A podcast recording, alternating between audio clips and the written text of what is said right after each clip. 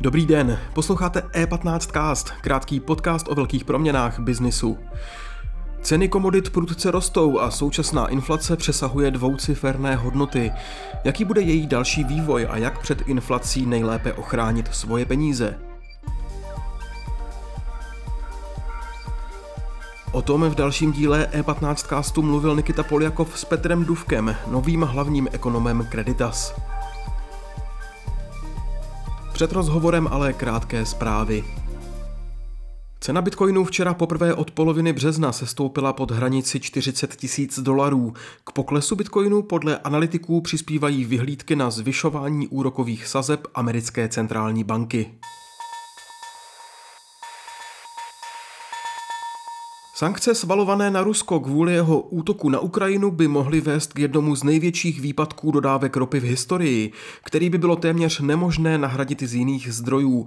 Představitelům Evropské unie to podle agentury Reuters sdělila organizace zemí vyvážejících ropu. Slovenská oděvní společnost Dedoles se po strmém růstu ocitá ve finančních problémech.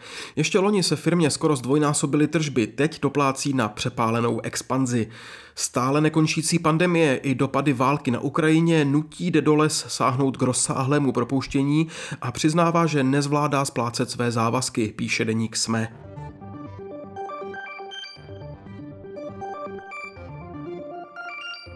Další zprávy najdete na e15.cz. Teď je čas na rozhovor Nikity Poliakova dnes s Petrem Důvkem. A teď už tu vítám hlavního ekonoma banky Creditas Petra Duvka. Petře, dobrý den. Dobrý den. Předevčírem vyšla čísla za inflaci, jsme někde na 15%. Podle staťáku samozřejmě ta, ta položková inflace na různých ještě spotřebních koších a podobně vlastně může být a na, na různých dalších segmentech může být ještě vý, vyšší.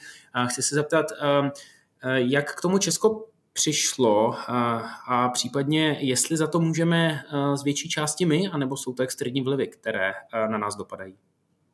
Tak jsme už skoro na 13%, ale těch 15% už opravdu není vzdálených. Já bych řekl, že většina té inflace, kterou nyní vidíme, přichází ze zahraničí, ať už jsou to vysoké ceny elektrické energie nebo neuvěřitelně drahý zemní plyn. Samozřejmě máme tady i domácí vlivy, domácí faktory, jako jsou ceny nemovitostí, které do české inflace také vstupují, ale řekl bych, že ty už dneska hrají spíše tu druhořadou roli. Čili v první řadě jsou to energie a k ním se velmi brzy přidají ve větší míře i potraviny. Mm-hmm. A to samozřejmě dopadne na asi sociálně nejslabší obyvatele e, této země. E, dá se vlastně říct, co v současné chvíli by lidé e, mohli nebo měli dělat, aby s tou inflací mohli nějakým způsobem bojovat s tím zdražováním? A teď nemyslím říct si o přidání. Tak samozřejmě to je velmi těžká otázka. Já bych tady nechtěl rozdávat žádné knížecí rady. Myslím si, že téměř veškerou populaci v České republice čeká pokles životní úrovně, pokles kupní síly a tak nezbývá, než začít pomalu a jistě šetřit. Samozřejmě na tom všem, co je zbytné, bez čeho se velmi dobře obejdeme. A pokud mají lidé peníze na investice, tak bych jim v první řadě doporučil investice do úspor. Tím myslím konkrétně do energetických úspor, protože jak se zdá, a vzhledem i k záměrům Evropské unie v oblasti Green Dealu, tak ty vyšší ceny elektrické energie zejména nás budou čekat i v příštích letech. Čili investovat do co nejmenší spotřeby.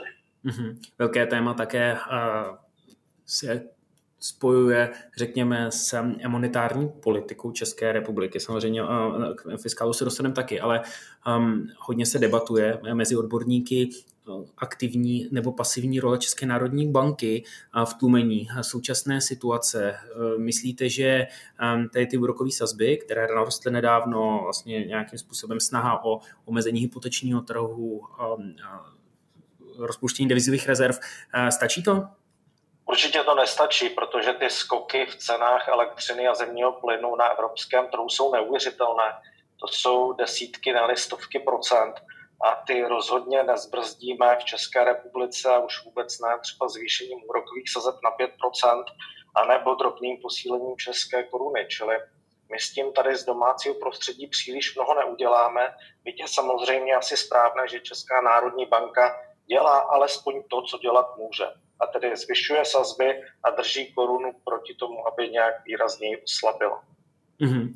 Velké téma také investice firm, eh, dluhy nebo cena dluhu eh, brutálně roste. Když se podíváme na, na dluhy v eurech, na dluhy v korunách, ten rozdíl eh, je naprostý, naprostý, naprosto šílený. Vy myslíte, že investice nebo vlastně ten, ten capex, které firmy mohou poskytnout na to, aby zvyšovaly produktivitu práce, zvyšovaly nějakým způsobem kvalitu výrobku a přidanou hodnotu, myslíte, že teď půjde dolů, bude to utlumené?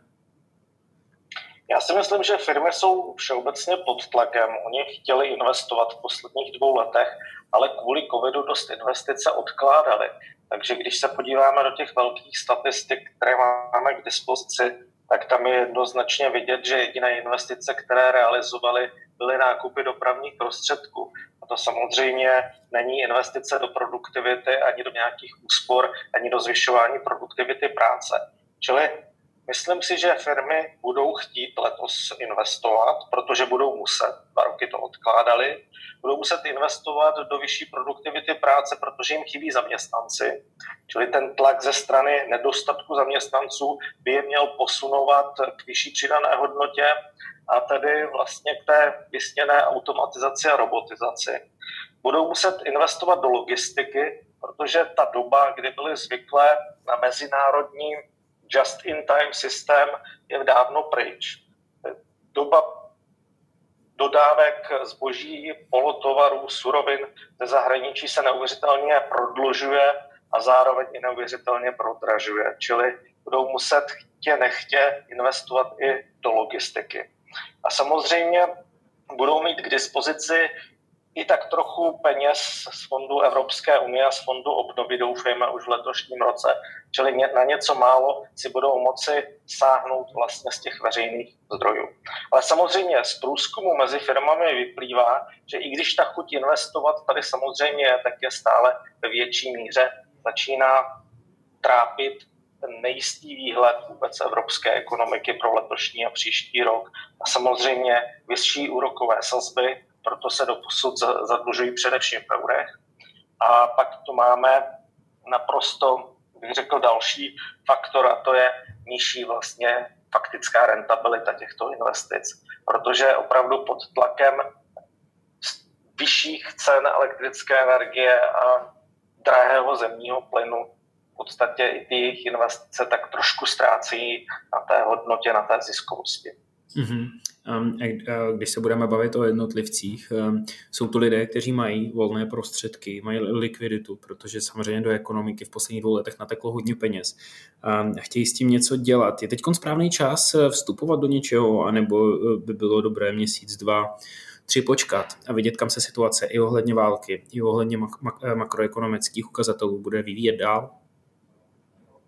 Já myslím, že do posud tady byla jedna obrovská atraktivní investice, to byl realitní trh, který nás každé čtvrtletí šokoval růstem cen. Naposledy v poslední kvartálu loňského roku se ceny zvýšily eh, v případě českého realitního trhu asi o čtvrtinu, což bylo nepředstavitelné. A samozřejmě, jak už jste říkal na začátku, dnes je to spíš doba, kdy v podstatě klesají ceny dluhopisů na trhu a rostou jejich výnosy. Čili já bych se pomalu a jistě začal rozlížet po dluhopisech, protože přece jenom centrální banky zvyšují úrokové sazby, trhy jsou natěšené na zvyšování úrokových sazeb a tak už vlastně tu budoucí prémii v sobě mají zahrnutou. Čili jestli mi něco v tuto chvíli připadne zajímavého a co stojí z mého pohledu za zvážení, tak jsou to třeba korporátní dluhopisy. Ale samozřejmě vždycky platí být opatrný a pečlivě vybírat, protože žádnému aktivu, do kterého investujeme, nemůžeme dát jednoznačně nálepku, toto je ta nejlepší varianta. Vždycky je potřeba dobře vybírat. Mm-hmm. U dluhopisů chci ještě uh, ve finální fázi uh, našeho rozhovoru zůstat a to je vlastně zadlužení Česka a um, taková neúplně teď schopnost stáhnout ten dluh, protože se objevují další a další problémy, které musíme hasit ze státních peněz. Jak to může dopadnout na, na výnosnost českých dluhopisů a jejich dlouhodobý potenciál? Já myslím, že v tuto chvíli trhy v podstatě jsou nastavené tak, že Česká republika je jednoznačně spolehlivým dlužníkem.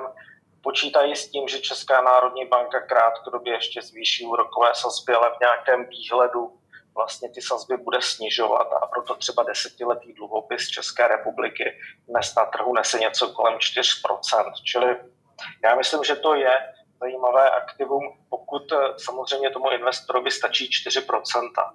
A jak se zdá, 4% mohou být zajímavá, ale inflace nám tady hrozí 15% a proto opravdu bych řekl, je třeba zvažovat. A nejenom tedy porovnávat inflaci a výnos, ale vzít si tak trochu v úvahu, je asi kam se budou pohybovat výnosy a úrokové sazby v příštím, přes příštím a v tom dalším roce. Čili dívat se tak trochu víc do budoucna. Nebýt pod tlakem toho aktuálního pesimismu, který vidíme naprosto všude kolem nás, i příběhy o stagflaci, o finančních krizích, které mohou přijít, o recesi, která nám hrozí a podobně. Ale při investicích vlastně se vždycky, ať už jsou to akcie nebo jsou to dluhopisy, musíme dívat tak trošku za horizont, protože přece jenom to nejsou investice ani na měsíc, ani na půl roku. Petře, já vám děkuji za váš čas, díky, že jste tady s náma byl. Mějte se hezky. Děkuji vám. Díky za pozornost. E15cast můžete poslouchat ve všech podcastových aplikacích a na webu e15.cz.